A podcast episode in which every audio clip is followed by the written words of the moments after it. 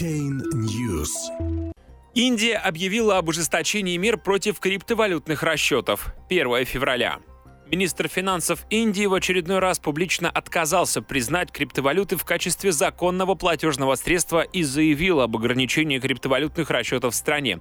Рынки поспешно восприняли эту информацию как сигнал о полном запрете криптовалют в Индии, что привело к обвалу котировок. Представляя государственный бюджет на две тысячи восемнадцатый - две тысячи девятнадцатый года в парламенте, министр финансов Индии Арун Джетли в ответ на дискуссию о необходимости расширить сферу применения криптовалют в очередной раз упомянул об отказе правительства страны признать криптовалюты, в частности биткоин, законным платежным средством. Министр также заявил о грядущем ужесточении мер в отношении участников криптовалютных расчетов.